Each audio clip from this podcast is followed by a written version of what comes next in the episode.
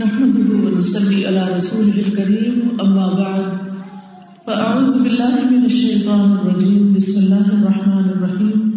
رب اشرح لي صدري ويسر لي أمري، واحلل عقدة من لساني يفقهوا قولي. قرآن مجید میں اللہ سبحانہ وتعالی فرماتے ہیں ان الذين عملوا وعملوا الصالحات كانت لهم جنات الفردوس نزلا خالدین فیہا، لا يبغون عنها حولا۔ بے شک وہ لوگ جو ایمان لائے اور جنہوں نے اچھے کام کیے، ان کے لیے پھر دوست کے باغات ہیں۔ جس میں وہ ہمیشہ رہیں گے، وہاں سے وہ نکلنا نہ چاہیں گے۔ کون ہے یہ خوش نصیب کہ جو ایمان لا کر عمل صالح کرتے ہیں؟ کون ہے وہ لوگ جن کو عمل صالح نیک کاموں کی توفیق ہوتی ہے؟ آج انشاءاللہ ہم اعمال صالح کی توفیق کے بارے میں بات کریں گے۔ ہم میں سے بہت سے لوگ قرآن پڑھتے ہیں۔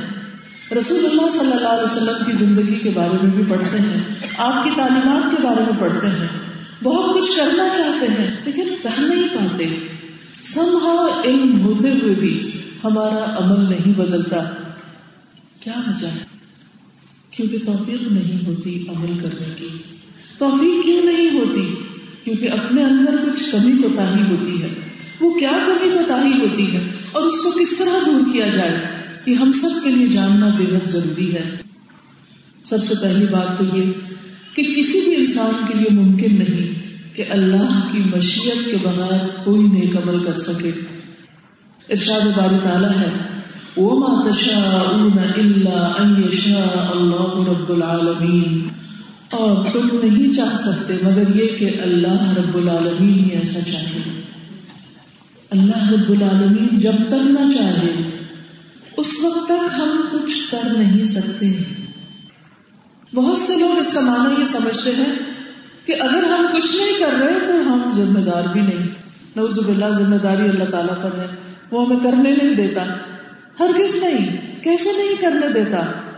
وہ اپنے بندوں پر ظلم کرنے والا نہیں۔ اللہ سبحان و تعالی اپنے بندوں کے لیے کیا چاہتا ہے؟ خیر اور بھلائی۔ لیکن ایسا کیوں ہوتا ہے کہ کچھ لوگ اپنی مختصر سی زندگی میں بڑے بڑے کام کر جاتے ہیں؟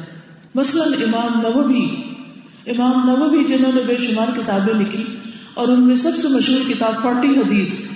میرا نہیں خیال کہ کوئی مسلم کمیونٹی ایسی ہو یا کوئی پڑھنے لکھنے والا طبقہ ایسا ہو کہ جس کو امام نوبی کی فورٹی حدیث کا پتہ نہ ہو۔ ریاض الصالحین، کوئی بھی علم کا شوقین حدیث رسول صلی اللہ علیہ وسلم کے شوقین اپنی تربیت اور تسکیہ چاہنے والا ریاض الصالحین کے نام سے ناواقف نہیں ہو سکتا۔ لیکن وہ اپنی فورٹیز میں تھے کہ فوت بھی ہو گئے، دنیا سے رخصت بھی ہو گئے۔ امام ابن القیم، جنہوں نے بے شمار کتابیں لکھی، اپنی ففٹیز میں فوت ہو گئے۔ ہم عمر پہ عمر گزارتے جا رہے ہیں۔ ایک ڈیکٹ کے بعد ایک ڈیکٹ ہمیں نصیب ہوتا جا رہا ہے۔ لیکن ابھی بھی ہم نے وہ نہیں کیا جو کرنا چاہیے۔ ہم سب اپنی آخرت کے بارے میں فکر مند ہوتے ہیں۔ اور ہم واقعی چاہتے ہیں کہ اس دنیا سے کچھ کر کے جائیں۔ لیکن کر نہیں پاتے۔ تو آئیے آج ہم غور و فکر کرتے ہیں کہ وہ کون سے طریقے ہیں؟ وہ کون سے ذرائع ہیں؟ وہ کون سے راستے ہیں؟ وہ کون سے اسباب ہیں کہ جن کے ذریعے ہم اس دنیا میں رہتے ہوئے عمل صالح کر سکتے ہیں؟ کیونکہ اللہ سبحانہ و تعالیٰ کسی کی شکل نہیں دیکھے گا، کسی کا مال نہیں دیکھے گا۔ وہ یہ دیکھے گا کہ انسان کا دل کیسا ہے اور اس کے اعمال کیسے ہیں۔ ان اللہ لا ينظر الى صوركم ولا الى اموالكم ولكن ينظر الى قلوبكم واعمالكم جب آخرت میں انسان کی کامیابی کا انحصار ایمان اور عمل صالح پر ہے، تو پھر ہم اس سے بے نیاز کیسے رہ سکتے ہیں؟ ہمیں اپنی پوری ایفرٹ لگانی ہے یہ جاننے کے لیے کہ ہم کیا کریں کہ ہم اچھے اچھے کام واقعی کر سکیں۔ تو آئیے ہم دیکھتے ہیں کہ وہ کیا ذرائع ہیں، وہ کیا راز ہیں، وہ کیا سیکرٹس ہیں کہ جن کی وجہ سے ہم اچھے کاموں کے قابل ہو سکتے ہیں، اللہ کا قرب پا سکتے ہیں۔ ان میں سب سے بڑی اور سب سے پہلی چیز دل کی وسط ہے، دلوں کا بڑا ہونا ہے۔ جس کا جتنا بڑا دل ہے، اس کے کام اتنے ہی زیادہ بڑے ہوں گے۔ اب یہ آپ کے اوپر ہے کہ اپنا دل چھوٹا کر لے یا بڑا کر لے جس کے اندر جتنی فراخ دلی ہے، جتنی سخاوت ہے، وہ اتنے ہی مواقع پا لیتا ہے۔ زیادہ بڑے کام کرنے جو صرف اپنے بارے میں سوچتا ہے، وہ صرف اپنا ہی گھر بنا سکتا ہے۔ لیکن جو لوگ دوسروں کے بارے میں سوچتے ہیں، پھر وہ بڑے بڑے اللہ کے گھر بناتے ہیں۔ اور ان میں ایک نہیں، ہزاروں لوگوں کو نیکی کرنے کے مواقع دیتے ہیں۔ ان کی نیکیاں ایک گنا نہیں، ہزاروں گنا ملٹی پلائی ہو جاتی ہیں۔ کیونکہ ان کے ذریعے جتنے لوگ راہ پائے، جتنی جنریشن نے ہدایت پائی، وہ سب ان کے حصے میں لکھا جاتا ہے۔ وہ ان کے لیے صدقہ جاریہ بنتا ہے۔ اور ویسے بھی قرآن مجید میں بتایا گیا او میو شہ نفسی ہی فلا المفلحون۔ جو دل کی تنگی اور شہ اور بخل اور ہرس سے بچا لیا گیا، وہی لوگ دراصل کامیاب ہو گئے۔ تو پہلا راز، پہلا سیکرٹ، پہلا سبب، پہلا ذریعہ کیا کہ انسان دریا دل ہو۔ بلکہ میں تو کہوں گی سمندر دل ہو۔ دریا بھی چھوٹا ہوتا ہے، سمندر دل ہو۔ اور پھر وہ جو بھی رکھتا ہے خیر میں سے، وہ دوسروں کے لیے خرچ کرنے والا ہو۔ اس کے پاس جو کچھ بھی ہے، وہ دینے والا ہو۔ خواہ وہ اس کا مال ہو، مال صرف ایک حصہ ہے۔ خواہ وہ اس کی خدمات ہو، خواہ اس کی اطاعت ہو، وہ لوگوں کو اپنی زبان سے، اپنے ہاتھ سے، اپنے بدن سے، اپنی نیت سے، اپنے ارادوں سے، اپنے مال سے نفع پہنچائے۔ حدیث رسول صلی اللہ علیہ وسلم میں آتا ہے خیر الناس انفعهم للناس۔ لوگوں میں سب سے بہترین وہ ہے جو لوگوں میں سب سے زیادہ فائدہ پہنچانے والا ہے، جو لوگوں کے لیے فائدے کا ہے۔ ہم سب اپنے بارے میں سوچیں کہ کیا ہم صرف اپنی ذات کو فائدہ پہنچانے کے لیے ہیں؟ صرف اپنا سوچتے ہیں؟ صرف اپنے بچوں کا سوچتے ہیں؟ صرف اپنی جنت کا سوچتے ہیں؟ صرف اپنے خاندان کی جنت کا سوچتے ہیں؟ یا ہمارے دل میں اور انسانوں کے لیے بھی درد ہے؟ ہمارے دل اوروں کے لیے بھی تڑپتے ہیں۔ ہمیں اوروں کی بھی تکلیف پریشان کرتی ہے اور ہم ان کی ہدایت اور ان کی بھلائی کے لیے بھی کوشاں ہیں۔ ہم سب اپنے اپنے طریقوں پر اپنے اپنے بارے میں غور کریں۔ کیونکہ جو شخص اللہ تعالی کے حقوق شکر گزاری کے ساتھ ادا کرتا ہے کہ اللہ شکر ہے نماز کا وقت آیا۔ شکر ہے میں تیرے حضور سجدہ کروں گی۔ شکر ہے تو مجھے اپنے گھر لے آیا۔ شکر ہے رمضان کا موسم آیا۔ شکر ہے زکات کا وقت آیا۔ شکر ہے صدقہ خیرات کا موقع آیا۔ اللہ تعالیٰ شکر ہے کوئی لینے والا ملا کہ میں اس کو دے سکوں۔ تو جو لوگ شکر گزاری کے ساتھ اللہ کی عبادت کرتے ہیں، حقوق العباد کرتے ہیں، غلطی ہو جائے کوتا ہو جائے تو توبہ کرتے ہیں اور اخلاص کے ساتھ اللہ کی طرف بڑھتے ہیں۔ اللہ تعالیٰ ان کو مزید نیکی کے مواقع دیتا چلا جاتا ہے۔ وہ ایک نیکی نہیں، وہ ایک کر چکتا کہ ایک اور دروازہ کھل جاتا ہے۔ ایک دروازہ کھلتا بھی وہ اس سے گزرتے نہیں تو ایک اور کھل جاتا ہے۔ اور اللہ تعالیٰ انہیں توفیق دیتا ہے، انہیں ہمت دیتا ہے، انہیں مواقع دیتا ہے، انہیں ریسورسز فراہم کرتا ہے کہ وہ مزید اچھے اچھے کام کر سکے۔ اور یہ اللہ کی توفیق اور اللہ کی مشیت سے ہوتا ہے۔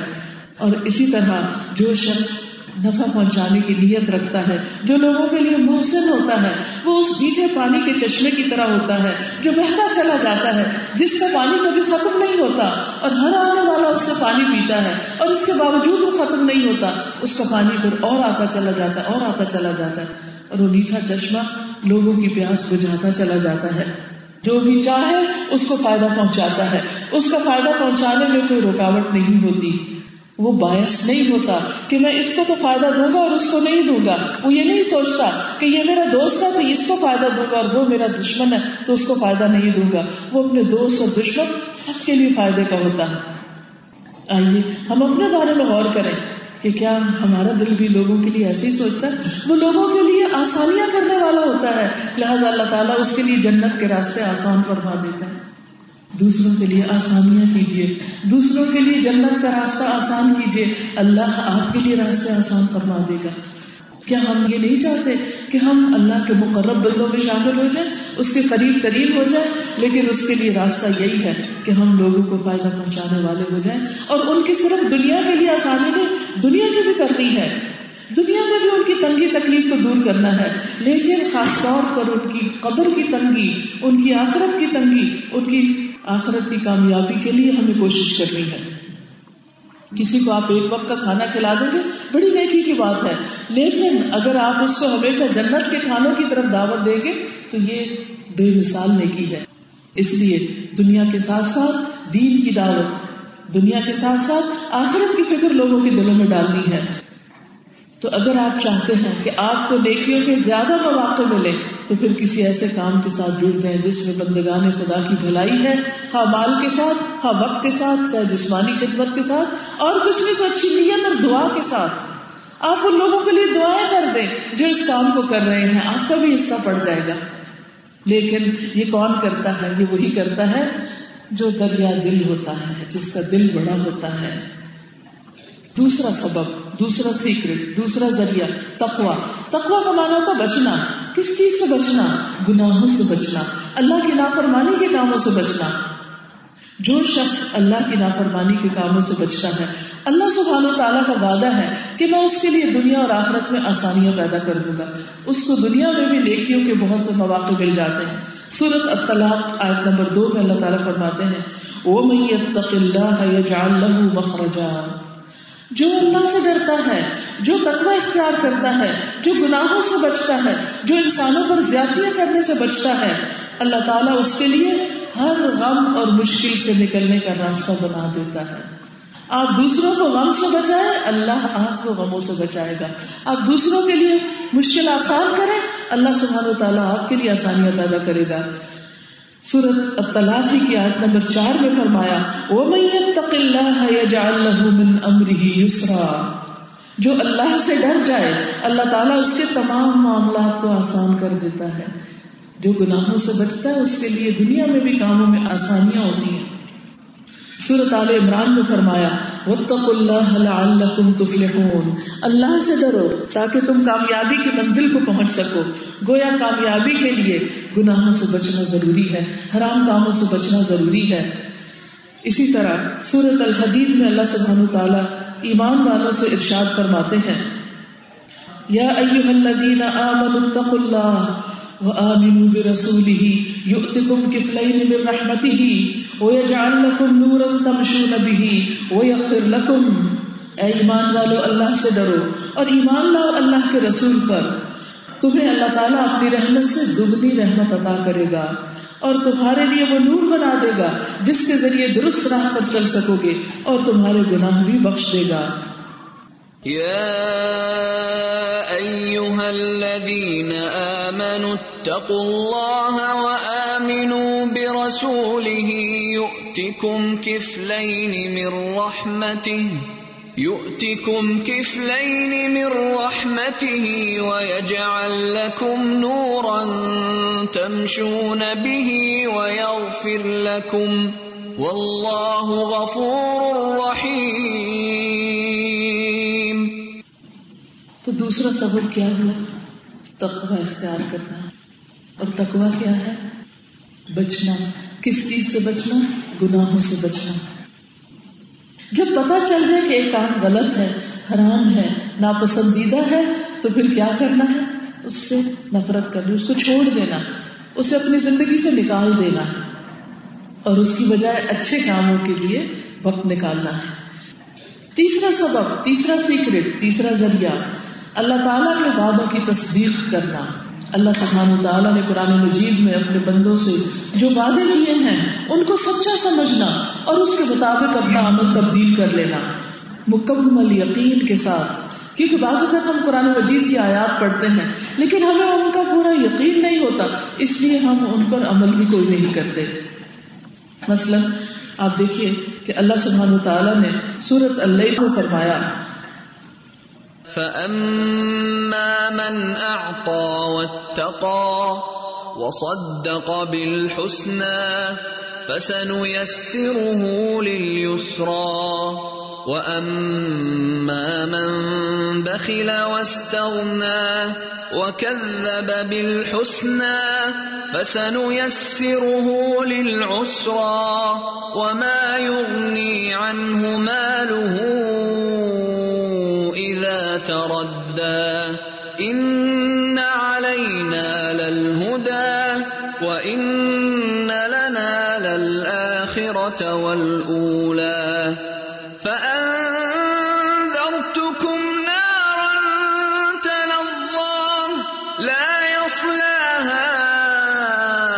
إلا الأشقى الذي كذب وتولى وسيجنبها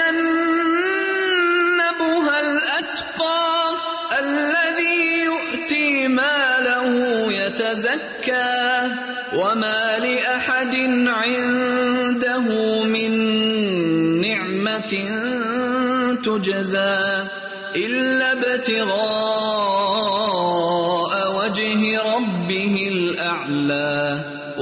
ولسوف يرضى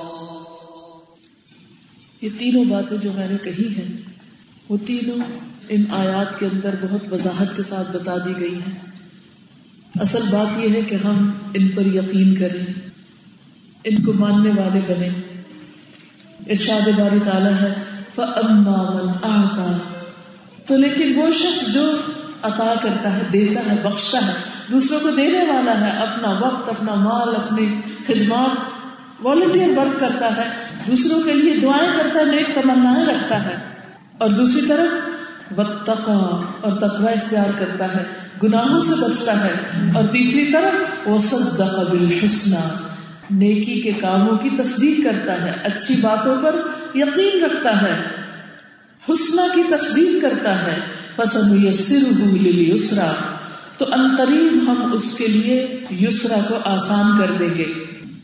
حسنہ کی تفسیر کیا ہے؟ یعنی حسنہ کی تصدیق کرتا ہے اس سے مراد لا الہ الا اللہ ہے۔ یعنی وہ اللہ کی وحدانیت پر یقین رکھتا ہے۔ ایمان، جنت اور قیامت کے دن کے بدلے پر یقین رکھتا ہے۔ تو اس کے لیے یسرا کو آسان کر دیں گے۔ یعنی نیکی کے کاموں کی توفیق۔ وٹ از یسرا توفیق عمل صالح۔ یہ ہے اللہ کا وعدہ۔ کہ جو شخص بچے گا گناہوں سے، اللہ اس کو نیکی کے کاموں کی توفیق عطا کریں گے۔ وہ اور زیادہ نیکیاں کرے گا۔ اس کو آپ اگر پیسوں کی ٹرم میں سمجھیں، اس کا مطلب یہ ہے کہ جس شخص کے اندر یہ کوالٹیز ہوں گی، اگر یہاں پر نیکی کی توفیق کو لے لے، آپ مال کی کثرت سے بزنس فلرش کرنے سے۔ تو آپ یوں سمجھے کہ وہ ایک بزنس کے بعد ایک بزنس ایک بزنس کے بعد ایک بزنس شروع کرتا جائے گا اور اس کا ہر بزنس فلرش کرے گا اور اس کے پروفٹس کی کوئی انتہا ہی نہیں رہے گی۔ سوچئے، اگر آپ کو دنیا میں کوئی یہ کہے کہ آئے، آپ کو ایک سیکرٹ بتاتے ہیں، ایک راستہ بتاتے ایک طریقہ بتاتے ہیں کہ آپ اپنے پیسے انویسٹ کریں اور کچھ عرصے کے بعد وہ ڈبل ہو جائیں گے۔ پھر اس میں سے ایک حصہ انویسٹ کرے، پھر وہ ڈبل ہو جائے گا، پھر اس میں سے ایک کرے، پھر اور ڈبل ہو جائے گا۔ تو آپ کہیں گے کہ میں تو ابھی تیار ہوں۔ کہاں کرنا ہے، کدھر کرنا ہے، کیا کرنا ہے؟ میں ابھی حاضر ہوں۔ لیکن جب نیکی کے کاموں کے لیے یا اللہ کی خاطر دینے کی بات ہوتی ہے، تو ہم یقین نہیں کرتے ہیں، اسی لیے آگے نہیں بڑھ سکتے۔ بندوں پہ پھر یقین کرتے ہیں۔ حالانکہ بندے دھوکہ دیتے ہیں، ایک کے بعد ایک لوٹتا ہے، پھر بھی یقین کر لیتے ہیں۔ کیا اللہ کے وعدے سچے نہیں؟ کیا اللہ سے بڑھ کر کوئی بات سچی کر سکتا ہے؟ وہ من اصدق من اللہ حدیثا وہ من اصدق من اللہ قیلا اللہ سے بڑھ کر کس کا قول اور کس کی بات سچی ہو سکتی ہے؟ کسی کی بھی نہیں۔ کیا ہمیں یقین نہیں آئے گا کہ واقعی اس نے جو فرمایا، سچ فرمایا؟ ہم رسمن تو کہہ دیتے ہیں، صدق اللہ العظیم۔ لیکن کیا واقعی ہمارا دل بھی گواہی دیتا ہے کہ جو اللہ تعالیٰ فرما رہے ہیں، وہ بالکل سچ ہے، وہ بالکل درست ہے؟ ہر انسان کے اندر یہ تین قوتیں ہوتی ہیں۔ تینوں چیزیں انسان کے اندر اللہ نے رکھی ہیں۔ نمبر ایک، دینے کی قوت خرچ کرنے کی۔ نمبر دو، روک لینے کی۔ اور نمبر تین، علم اور فہم کی قوت، چیزوں کو، معاملوں کو سمجھنے کی یعنی بات سمجھنے کی۔ ہر بندے کے اندر یہ تینوں چیزیں ہیں۔ اب جب یہ تینوں صلاحیتیں کام کرے گی، تو پھر نیک مال کی توفیق ہوگی۔ پہلی کون سی؟ دینے والی قوت۔ دوسری، روکنے کی یعنی اپنے آپ کو گناہوں سے روکنے کی۔ اور تیسری، دین کی سمجھ بوجھ کی جتنی جتنی دین کی سمجھ بڑھتی جائے گی، اتنا ہی آپ کا دل کھلتا جائے گا۔ اتنے ہی نیکیوں کے راستے آپ پر واضح ہوتے جائیں گے۔ اتنے ہی آپ نیکیوں میں اور انویسٹ کرتے چلے جائیں گے۔ ایک کے بعد ایک پروگرام بنتا چلا جائے گا۔ ایک کے بعد ایک پروجیکٹ شروع ہوتا چلا جائے گا۔ ایک کے بعد ایک خیر کی بھلائی کی بات۔ پھر آپ رکے گے نہیں وہ ایک کر لیا، بس کافی ہے۔ نہیں، دل نہیں مطمئن ہوگا۔ دل چاہے گا ایک اور بھی کر لے۔ وہ کرنے کے بعد آپ کہیں گے، ابھی تو اگلا اسٹیپ ہے۔ ایک اور سیڑھی چڑھ گئے ایک اور سیڑھی۔ مثلاً آپ اگر سیڑھی چڑھ رہے ہو آج گھر جا کے دیکھیے، اگر آپ کا بیڈ روم اوپر ہے، تو جب ایک سیڑھی پہ قدم رکھے اور آپ کو پتا ہو کہ اوپر آپ کے لیے بہت ایک قیمتی چیز رکھی ہوئی ہے، تو کیسے چڑھیں گے؟ دو سیڑھیاں چڑھ کے کہیں گے، بس کافی ہے، ارے کوئی فلاں جا کے مجھے پکڑا دو۔ آپ کہیں گے، نہیں نہیں، کوئی نہیں مجھے پکڑا ہے، میں خود جا کے دیکھوں گا کہ کیا ہے میرے لیے رکھا ہوا۔ وہ کیا سرپرائز ہے، وہ کون سی خوبصورت چیز ہے، وہ کون سی دل پسند چیز ہے۔ جنت بھی بہت بلند مقام ہے، اس تک جانے کے لیے رستے پہ بیٹھنا چاہیے اور چھوٹی جنت میں راضی نہ ہو جائیے، جنت الفردوس مانگیے اور اس کے لیے کوشش کرتے چلے جائیے۔ اور جنت الفردوس سے بھی آ کے اللہ کی رضا اور اللہ کی ملاقات کا شوق مانگیے۔ اور اس کے چہرے کے دیدار کے لیے تڑپیے اور وہ بہت بلند منزل ہے۔ اس تک جانے کے لیے بہت سی سیڑھیاں چڑھنی ہیں۔ کسی ایک کام کے بعد اطمینان کی نیند نہ سو جائیے۔ کیونکہ اگر بیٹھ گئے، یہ وہ راستہ ہے جس میں رک گئے تو رک نہیں سکتے، نیچے آ جائیں گے۔ اوپر جانے کے لیے مشقت ضرور ہے، لیکن اسی مشقت میں اللہ کی رضا ہے، اسی مشقت میں ہماری خیر و بھلائی ہے۔ اور جو اوپر جاتا جائے گا، اس کے لیے اور نیکیوں کے راستے کھلتے جائیں گے۔ اس کو اس مثال سے بھی سمجھیے۔ مسئلہ جب آپ زمین پہ بیٹھے ہوتے ہیں، تو آپ کو تھوڑی چیزیں نظر آتی ہیں۔ مثال کے طور پر، آپ لوگ جہاں بیٹھے فلور پر، تو آپ کو چند لوگ نظر آ رہے ہیں۔ اب میں اس وقت جو بیٹھی ہوں تو میرا دیکھنے کا ریڈیس جو ہے وہ آپ سے زیادہ ہے۔ اور اگر کوئی یہاں چھت پہ چڑھ کے بیٹھ جائے تو اس کو اور زیادہ نظر آئے گا جو اس وقت مجھے بھی نہیں آ رہا۔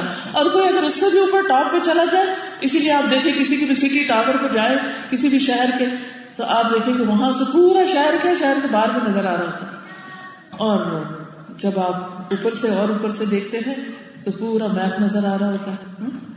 سیٹلائٹ سے دیکھتے ہیں آپ زمین کی حدوں سے باہر نکل جاتے ہیں، تو آپ کو زمین کے علاوہ اور بھی بہت کچھ نظر آنے لگتا ہے۔ تو جتنے اوپر جائیں گے، اتنا ہی لگے گا ابھی تو کچھ کیا ہی نہیں۔ ابھی تو اور بھی کرنا ہے۔ ابھی تو یہ سب کچھ باقی ہے۔ آپ سب نے جہاز کا سفر کیا ہوگا، اور آپ دیکھتے کہ جو جو جہاز اوپر اٹھتا ہے، نیچے زیادہ دور دور تک نظر آنے لگتا ہے تاکہ زمین کے کنارے ایک طرح سے نظر آنے لگتے اور آسمان کی وسطیں نظر آنے لگتی میں جب اوپر جاتی ہوں تو میں دیکھتی ہوں، پہاڑ پر بھی جاتی ہوں تو دیکھتی ہوں کہتی اللہ، اتنے گاؤں، اتنے شہر، اتنی زمین، ابھی تو میسج پہنچا ہی نہیں۔ ابھی تو بہت کچھ کرنا ہے۔ اور جب اپنی جگہ پہ بیٹھتے اپنے ببل کے اندر تو ہم کہتے ہیں، بہت کچھ ہو گیا۔ یہ سیلف ڈسپشن ہوتی ہے۔ آپ ذرا سا اس سے اوپر باہر نکل کے دیکھیں، بہت کچھ کرنے کو ہے، لیکن ہم کر نہیں رہے۔ نیکیاں کمانے کے بے شمار مواقع ہیں، لیکن ہم فائدہ نہیں اٹھا رہے۔ بس ایک ایک بیج ڈالتے چلے جائیے، پھیلاتے چلے جائیے۔ دعوی کے لیے بھی نکلیے اور واپس پلٹا کے لوگوں کو مزید تعلیم دیجیے۔ ان کو تیار کیجیے اور اس کے بعد آگے مزید ان کو ہر جگہ نیکیاں بکھیرنے کے لیے آگے بڑھائیے۔ ان کو انکریج کیجیے۔ ہر دل مومنی مومنوں کی ہمت بندھائیے۔ اور اگر انسان ان تین صلاحیتوں سے کام نہیں لیتا، دل اس کا تنگ ہے، دل چھوٹا ہے، صرف ذاتی فائدہ دیکھتا ہے اور یہ دیکھتا کہ ہے دوسرا مجھ سے آگے نکلنے لگا، اس کی ٹانگ کھینچ لیتا کہ تم نہیں نکلنا۔ تم یہ نہیں کر سکتے یا تم وہ نہیں کر سکتے۔ تو پھر کیا ہوتا ہے؟ کام لمیٹڈ ہونے لگتا ہے، سمٹنے لگتا ہے، چھوٹا ہونے لگتا ہے۔ اور نیکی کے مواقع ہاتھ سے جانے لگتے ہیں۔ اسی طرح انسان اگر گناہوں سے نہیں بچتا، گناہوں میں پڑ جاتا ہے۔ تو اللہ تعالیٰ اس کو رسک کا دروازہ بھی بند کر دیتے ہیں اور اس کے ساتھ ساتھ خیر و بلائی کے راستے اس میں بند ہونے لگتے ہیں۔ نیکی کے لیے دل تنگ ہونے لگتا ہے اور مشکلات زیادہ بڑھنے لگتی ہیں۔ اور پھر تیسری ہے علم اور فہم کی قوت، سمجھ کی قوت، یہ تقوا کے ساتھ ہے۔ وہ تق اللہ وہ اللہ اللہ سے ڈرو، اللہ کا تقوا اختیار کرو، گناہ چھوڑ دو۔ تو اللہ تمہیں اور علم عطا کرے گا، اللہ تمہیں سکھا دے گا، اللہ تمہیں بتا دے گا۔ بعض اوقات ہم انسانوں پہ بھروسہ کر رہے ہوتے ہیں کہ انسانوں میں کوئی چیز بتائیں، لیکن انسان تو خود فقیر ہے۔ پھر کون مدد کرے گا؟ اللہ سبحانہ تعالیٰ اللہ کی مدد کب آئے گی؟ جب آپ دینے والے ہوں گے۔ اللہ کی مدد کب آئے گی؟ جب آپ گناہوں سے بچنے والے ہوں گے۔ اللہ کی مدد کب آئے گی؟ جب آپ قرآن و سنت پر مزید علم حاصل کرتے چلے جائیں گے۔ نبی صلی اللہ علیہ وسلم کو اللہ سبحانہ تعالیٰ فرماتے ہیں وہ خوب ربی زدنی علما۔ آپ فرما دیجیے، آپ کہہ دیجیے، آپ کہا کیجیے، اے میرے رب، میرے علم میں اور اضافہ فرما۔ اگر اللہ کے رسول صلی اللہ علیہ وسلم کو یہ دعا سکھائی گئی تو ہم سب کے لیے کیا حکم ہے کہ اب تک جو سیکھ لیا وہ کافی ہے ہمارے لیے؟ ہرگز نہیں۔ ہم سب کو سیلف گرومنگ کرنی ہے، آگے بڑھنا ہے۔ جو کچھ سیکھ لیا، اس سے آگے سیکھنے کی ضرورت ہے تاکہ ہم مزید ترقی کر سکیں۔ دنیا میں لوگ کام کر کے جاب کر کے، کوئی ڈگری کر کے فارغ ہو جاتے ہیں ریٹائر ہو جاتے ہیں۔ عام طور پہ کیا ہوتا ہے؟ Primary education secondary higher education اور اس کے بعد پوسٹ گریجویشن پھر کہتے ہیں جی، جب تو ہائیسٹ ڈگری لے لی، اب کیا کریں؟ اچھا چلو سیلف اسٹڈی کر لیتے، کچھ ریسرچ کر لیتے۔ لیکن دنیا کی ڈگریاں تو ختم ہو جاتی ہیں۔ لیکن آخرت کی نہیں ختم ہوتی۔ اس علم کی کوئی ڈیپتھ ختم نہیں ہوتی۔ ضرورت اس بات کی ہے کہ ہم مسلسل سیکھتے چلے جائیں۔ اور جب سیکھتے جائیں گے تو نئے ونڈوز کھلتے جائیں گے۔ نئے راستے نکلتے جائیں گے۔ اس لیے سیکھنے سے کبھی بھی گریز نہ کیجیے لیکن انہی آیات میں کیا فرمایا؟ وہ اما من بخلا جس نے بخل کیا، جس کا دل تنگ ہوا، وہ سگنا اور بے پرواہی برتی، کہ مجھے نہیں لوگوں کی ضرورت، مجھے نہیں علم کی ضرورت، مجھے اور نیکیوں کی ضرورت نہیں۔ بے پرواہی کیا ہوتی ہے؟ کہ انسان کہ بس سفیشنٹ انف میں خود ہی اپنے لیے کافی ہوں۔ نہیں۔ اما من بخل وسطنا جس نے بخل کیا اور استغنا برتا، وہ کرنا وہ بالحسنہ لا الہ الا اللہ اور علم کے جو ماخذ ہیں اور علم کے جو منبع اور مصدر ہیں، قرآن و سنت ہیں، ان کو جھٹلا دیا، ان کی ضرورت محسوس نہ کی۔ فسن یسر للعسرا تو ہم اس کے لیے اسرا کو آسان کر دیں گے۔ اور یہ اسرا کیا چیز ہے؟ نیکی کی توفیق نہ ہونا۔ دل بند ہو جانا۔ خیر اور بھلائی کے کاموں کے لیے دل کا نہ کھلنا۔ دل کا تنگ ہونا۔ تو حقیقت یہ ہے کہ انسان جب اللہ سبحان و تعالیٰ سے بے پرواہ ہو جاتا ہے اور یہ سب سے زیادہ مہلک مرض ہے، سب سے زیادہ ہلاکت خیز بات ہے، جس میں بہت سے لوگ مبتلا ہوتے ہیں اور ان کو پتہ ہی نہیں ہوتا کینسر کی طرح کہ وہ کس طرف جا رہے ہیں۔ انہیں احساس بھی نہیں ہوتا کہ انہوں نے اپنی زندگی سے اللہ سبحان و تعالیٰ کے ذکر کو، ان کے شکر کو، ان کے توکل کو، ان کے ساتھ تعلق کو ایک طرف کر دیا۔ وہ کاموں میں مصروف ہوتے ہیں، خیر و بھلائی کے، لیکن ان کے دل اللہ کی یاد سے خالی ہوتے ہیں، اللہ کی محبت سے بے نیاز ہوتے ہیں۔ یہ بے نیازی اللہ سے، اللہ کی محبت سے، اللہ کے ذکر سے، اللہ کے شکر سے، اللہ کے ساتھ تعلق اور اللہ کے تقرب سے۔ اس سے بڑی محرومی کوئی نہیں۔ اس لیے اگر کوئی شخص پر آن بھی پڑتا ہے، لیکن اللہ کی محبت اس کے دل میں نہیں، تو وہ محروم ہے۔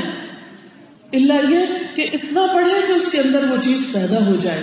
تو ہم میں سے ہر ایک کو یہ دیکھنا چاہیے کہ جو کچھ ہم کر رہے ہیں اس کے بعد ہمارے دل کا حال کیا ہماری نگاہیں لوگوں کی بجائے اپنے دل پہ رہنی چاہیے کہ ہم کہاں کھڑے ہیں۔ دل میں اللہ کی محبت کی چاشنی محسوس ہو رہی ہے نہیں؟ نیکی کے کاموں کے لیے دل کھل رہا ہے یا نہیں؟ آگے بڑھنے کا شوق پیدا ہو رہا ہے یا نہیں؟ اور پھر جب کوئی موقع سامنے آتا ہے تو میں آگے بڑھتی بھی ہوں یا نہیں؟ توفیق کیا ہے کہ موقع ملے تو کر گزرے۔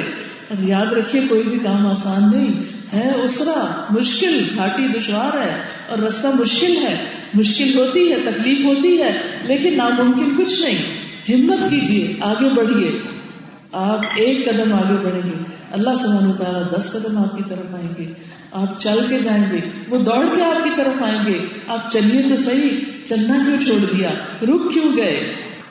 تو یہاں پر دو کیریکٹر سامنے آ رہے ہیں۔ ایک متقی، ایک مستغنی۔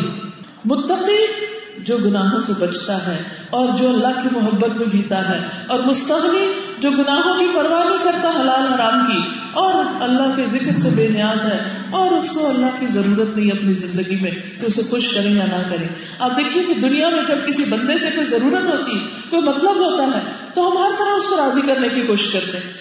ہم سب اپنے ماں باپ کے بارے میں جانتے ہیں کہ ہمیں ماں باپ سے جب کوئی کام ہوتا ہے یا شوہر سے کوئی کام ہوتا ہے یا کسی اور رشتے دار سے کوئی کام ہوتا ہے، کسی سے رشتہ لینا ہوتا ہے، کیسے معاملہ کرتے ہیں اس کے ساتھ؟ کتنی منت سے مدد کرتے ہیں، کیسے کیسے خوش آمد کرتے ہیں۔ اور پھر جب تک مطلب پورا نہ ہو جائے، چھوڑتے نہیں۔ لیکن اس کے برعکس، کیا ہمیں اللہ تعالی کی ضرورت نہیں؟ ہے نا؟ یا الناس انتم الفقراء الى اللہ۔ اے لوگو، تم سب اللہ کے فقیر ہو، اللہ کے محتاج ہو۔ تمہاری زندگی اس کے بغیر کچھ بھی نہیں، اور ہمیں یہ پتا بھی ہے کہ زمین و آسمان کے خزانے اس کے پاس ہیں۔ دینے والا وہ ہے، اور پھر ہم اس کو راضی نہ کریں۔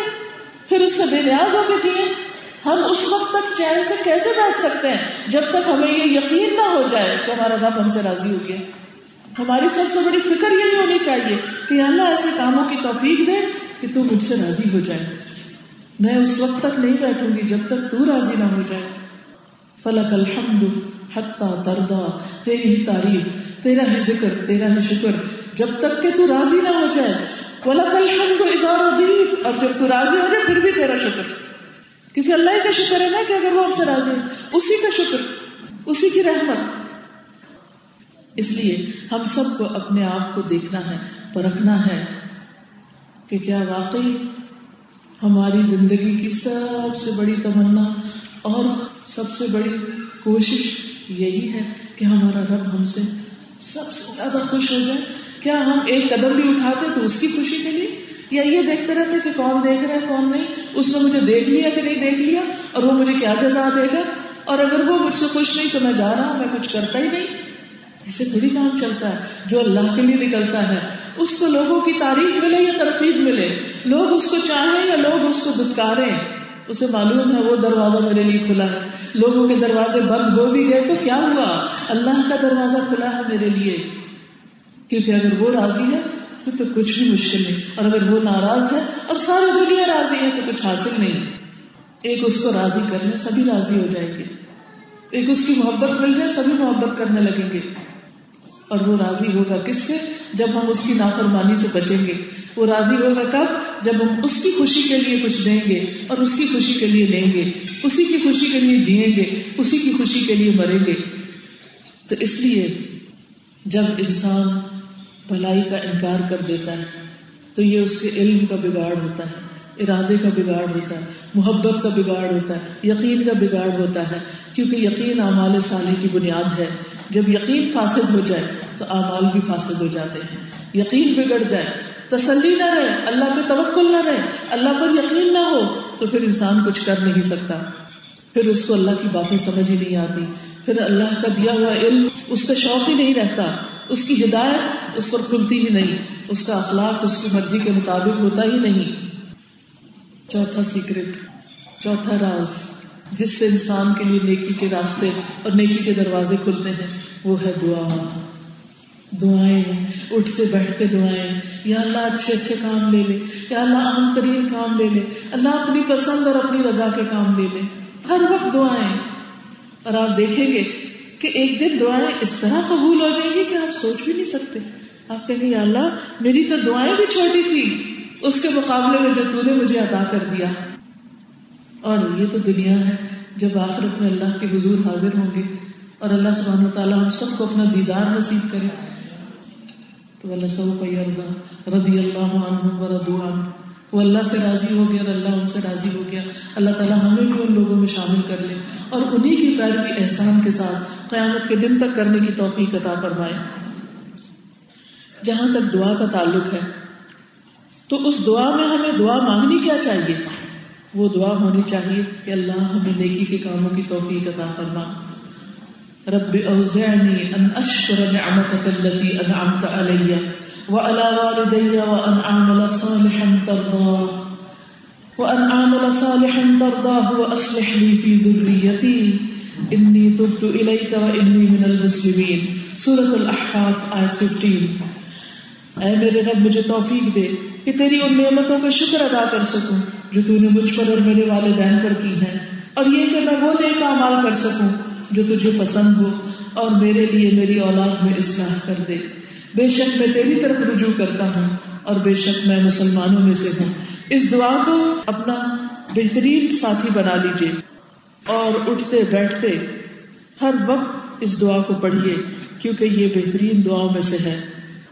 ووصينا الإنسان بوالديه إحسانا حملته أمه كرها ووضعته كرها وحمله وفصاله ثلاثون شهرا حتى إذا بلغ أشده وبلغ أربعين سنة قال رب أوزعني قال رب أوزعني أشكر نعمتك التي أنعمت علي وعلى والدي وأن أعمل صالحا ترضاه وأصلح لي في ذريتي إني تبت إليك وإني من المسلمين اگلی آیت میں اولئک الذین، یہ وہ لوگ ہیں یعنی جو یہ دعائیں مانگتے ہیں، نتقبل عنہم احسن ما عملوا۔ ہم ان کے اچھے اچھے کاموں کو قبول کر لیں گے۔ جو یہ توفیق مانگتے ہیں، انہیں توفیق بھی ملتی ہے اور پھر ان کے اعمال کی قبولیت ہوتی ہے۔ وہ نتجاوز عن سیئاتہم اور ہم ان کی برائیوں سے، ان کی غلطیوں سے تجاوز کریں گے۔ ان کی غلطیوں کو بھی معاف فرما دیں گے۔ فی اصحاب الجنہ، جنت والوں میں شامل ہوں گے۔ وعد الصدق، سچا وعدہ ہے، پکا وعدہ ہے اللہ کا۔ الذی کانوا یوعدون، وہ جو وہ وعدہ دیے جاتے تھے۔ اللہ سے بڑھ کر اپنے وعدوں میں کون سچا ہو سکتا ہے؟ ومن اوفى بعهده من اللہ۔ اللہ سے بڑھ کے وعدے کون پکے کرتا ہے؟ کون وفا کرتا ہے؟ کون ان کو پورا کرتا ہے؟ اس لیے شیطان کے بہکاوے میں بالکل نہیں آنا، شیطان کے وسوسوں سے بالکل نہیں شکار ہونا۔ اور اللہ کے وعدوں پہ یقین رکھتے ہوئے نیکی کے راستوں پہ چلتے رہنا ہے۔ چاہے مشکل ہو، چاہے کانٹوں والے ہوں، چاہے اعتراضات ہوں، چاہے تنقیدیں ہوں، کچھ بھی ہو، لیکن اللہ کا راستہ نہیں چھوڑنا۔ رسول اللہ صلی اللہ علیہ وسلم نے فرمایا اگر تم خوب اچھی طرح دعا کرنا چاہو تو یہ کہو اللہ شکری کا و بکری کا وہ حسن عبادت اے اللہ، ہماری مدد فرما، اپنے شکر پر، اپنے ذکر پر اور اپنی اچھی عبادت کرنے پر۔ اور ہر نماز کے بعد یہ دعا پڑھنی چاہیے۔ نبی صلی اللہ علیہ وسلم نے معاذ بن جبل کے کندھے پہ ہاتھ رکھ کے پڑھوایا تھا، اے معاذ، میں تم سے محبت کرتا ہوں۔ ہر نماز کے بعد یہ کلمات کہنا مت بھولنا۔ کیا؟ رب آئنی اللہ بکری کا و شکری کا و حسن عبادت اسی طرح ایک اور حدیث میں آتا ہے اللہ انی اسألک فعل الخیرات و ترک المنکرات و حب المساکین و ان تغفر لی و ترحمنی و اذا اردت فتنة قوم فتوفنی غیر مفتون۔ اے اللہ میں تجھ سے نیکیاں کرنے، برائیاں چھوڑنے کا سوال کرتا ہوں۔ اللہ مجھے توفیق دے کہ میں نیکیاں کروں اور برائیاں چھوڑ دوں اور مسکینوں سے محبت کا سوال کرتا ہوں کہ میری محبت غریب لوگوں کے ساتھ ہو، کمزور لوگوں کے ساتھ ہو، بے سہارا لوگوں کے ساتھ ہو۔ اور یہ کہ تو مجھے بخش دے اور مجھ پر رحم فرما۔ اور اگر تو کسی قوم کو آزمانے کا ارادہ کر لے، تو مجھے بغیر فتنے کے وہاں سے اٹھا لے۔ یعنی مجھے فتنے میں مبتلا نہ کرنا، کیونکہ انسان اگر کسی امتحان میں پڑ جائے، فتنے میں پڑ جائے تو اس سے نکلنا مشکل ہو جاتا ہے۔ حضرت عمر رضی اللہ عنہ فرمایا کرتے تھے، اے اللہ، میرے تمام اعمال کو نیک کر دے۔ یعنی میں جو بھی کروں، نیک ہی کروں۔ کتنی خوبصورت دعا ہے۔ ہمیں تو ایسی دعائیں سوچتی بھی نہیں۔ حضرت عمر کیا کہتے ہیں؟ اللہ، میرے سارے عمل نیک ہوں۔ کوئی بھی اس میں برا نہ ہو۔ اور ان اعمال میں کسی دوسرے کا کوئی حصہ نہ ہو۔ سب کچھ خالی تیرے لیے ہو۔ صرف تجھ کو خوش کرنے کے لیے، صرف تجھے راضی کرنے کے لیے۔ تو دعا چوتھا سیکرٹ ہے، چوتھا سبب ہے، ذریعہ ہے کہ جس کے ذریعے انسان نیک اعمال کی پیک کو پہنچتا ہے۔ اور پھر پانچواں سبب، پانچویں بات، پانچویں چیز، اکل حلال۔ حلال رزق کھانا۔ رزق حلال بھی نیک کام میں مددگار ہوتا ہے۔ سورت المؤمنون کی آیت نمبر سکسٹی میں اللہ سبحانہ تعالیٰ فرماتے ہیں، یا ایوہ الرسول اے رسولو، کلو من الطیبات۔ کلو من الطیبات۔ پاکیزہ چیزوں میں سے کھاؤ وعملوا صالحا۔ اور نیک عمل کرو۔ انی بما تعملون علیم۔ بے شک جو بھی تم عمل کرتے ہو، میں اس کو دیکھنے والا ہوں۔ تو اس سے کیا پتا چلتا ہے؟ اس سے پتا یہ چلتا ہے کہ انسان جب حلال رزق کھاتا ہے، پاک چیز کھاتا ہے، صاف چیز کھاتا ہے، تو اس کے اندر ایک پاکیزگی اور تقوی پیدا ہوتا ہے اور اس سے اسے نیکی کے کاموں کی توفیق ملتی ہے۔ حرام چیزیں جو ہے وہ انسان کے دل کو سخت کر دیتی ہے اور پھر نیکیوں کی توفیق چھن جاتی ہے اس سے۔ ابن کثیر کہتے ہیں، حلال کھانا عمل صالح کے لیے مددگار ہوتا ہے۔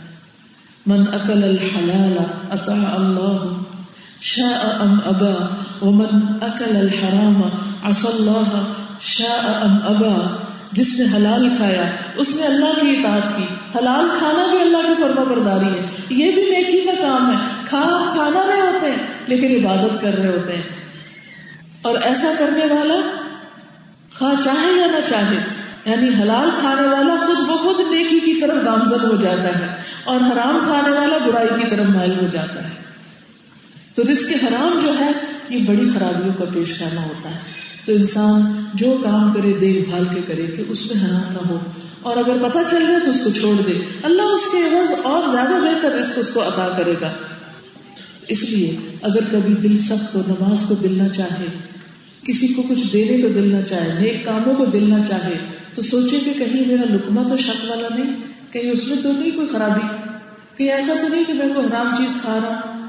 کوئی نشہ یا کوئی ویسے جو ذات حرام ہے، یا آمدنی یا کمائی میں کوئی چیز حرام ہے کہ محنت تو کر رہے ہیں، لیکن جو ذریعہ ہے، جو طریقہ ہے، وہ حلال نہیں کوئی سود ہے کوئی جادوگری سے کمائی کی ہوئی ہے، یا پھر کوئی چوری چکاری ہے، یا کسی کا حق مارا ہوا ہے، یا کسی کی زمین پہ قبضہ کیا ہوا ہے، یا کسی کو دھوکہ دے کے مال کمایا جا رہا ہے کہ دیا کچھ جا رہا ہے لیا کچھ جا رہا ہے، تو یہ ساری چیزیں چیک کرنے کی ہے یا یہ کہ کسی کی چیز میرے پاس اور میں اس کو، اس کی اجازت کے بغیر ہی استعمال کر رہی ہوں۔ تو اپنے سورس آف انکم اور وٹ ایور یو ایٹ اس کے اوپر ضرور نظر رکھیں۔ تو ان شاء اللہ جب وہ حلال کا ہوگا تو نیکیا جیسے ہوتا نا، میٹھے چشمے سے پانی بہتا جاتا ہے۔ ایسے ہی آپ کے اندر سے نیکی اور خیر اور بلائی پھوٹتی چلی جائے گی۔ ہر لمحہ آپ کو نیکی کی توفیق ہوتی چلی جائے گی۔ اور حلال میں صرف کھانا ہی نہیں، بلکہ لباس بھی۔ اور باقی جو ضروریات ہیں، ان کے اندر بھی اس چیز کا خیال رکھا جائے۔ اور پھر یہ کہ شبے والی چیز کو بھی چھوڑا جائے۔ پتہ نہیں حلال ہے یا حرام ہے۔ اب مثلاً بیکری کی چیزیں ہیں یا بسکٹس ہیں یا اور چیزیں دیکھ بھال کے لیں۔ اور یہ بچوں کے اندر بھی بازو بطل کہتے ہیں نا، بچے بات نہیں سنتے۔ بچے بڑے نافرمان ہو گئے۔ بچے ہمارے ہاتھ نہیں آتے، قابو نہیں آتے۔ کبھی سوچیں ایسا تو نہیں کہ ان کو آپ آرام کھلا رہے ہیں۔ یا ان کو آپ نے حلال حرام کی تمیز نہیں بتائی۔ اور وہ کہیں سے بھی کچھ بھی اٹھایا، لیا اور کھا لیا۔ تو یہ نہیں ہونا چاہیے۔ بچوں کو بہت کلیئرلی حلال حرام کا فرق بتائیں۔ اور اس معاملے میں کانشیس ہوں۔ چھٹا سیکرٹ چھٹا سبب، چھٹا ذریعہ۔ لا یعنی فضول باتوں کو چھوڑنا۔ لغ چیزوں کو چھوڑنا۔ قد افلح المؤمنون۔ الذين هم في صلاتهم خاشعون۔ والذين هم عن اللغو معرضون۔ یقیناً کامیاب ہو گئے وہ لوگ جو اپنی نمازوں میں خوشی اختیار کرتے ہیں۔ وہ مومن فلاح پا گئے، جو نمازیں پوری آگزی انکساری سے پڑھتے ہیں۔ اور وہ لوگ جو لفظ سے بچنے والے فضول گفتگو لایانی باتوں سے محفوظ رکھتے ہیں اپنے آپ کو۔ کیونکہ انسان کے پاس وقت تو محدود ہے اس زبان سے یا اللہ کا ذکر کریں گے یا چٹر چٹر باتیں کرتے چلے جائیں گے۔ ہر وقت چٹ چارج کبھی موبائل پہ، کبھی فون پہ، کبھی جو سامنے آ گیا، اس سے ادھر بات ادھر بات، باتیں ختم ہی نہیں ہوتی۔ تو پھر اللہ کا ذکر کب ہوگا؟ اور جتنی باتیں زیادہ ہوتی ہیں، اس میں گناہ کا احتمال بھی اتنا ہی زیادہ ہو جاتا ہے۔ تو اس لیے خاموشی اور لایانی چیزوں سے پرہیز، یہ انسان کے لیے غور و فکر کے دروازے کھولتی اور نیک کاموں کے رستے کھولتی کیونکہ بے فائدہ چیزوں کو چھوڑنا جو ہے، انسان کی انرجی کو بچاتا ہے۔ پھر وہ انرجی، وہ وقت، وہ سوچ کسی اچھے کام میں لگتی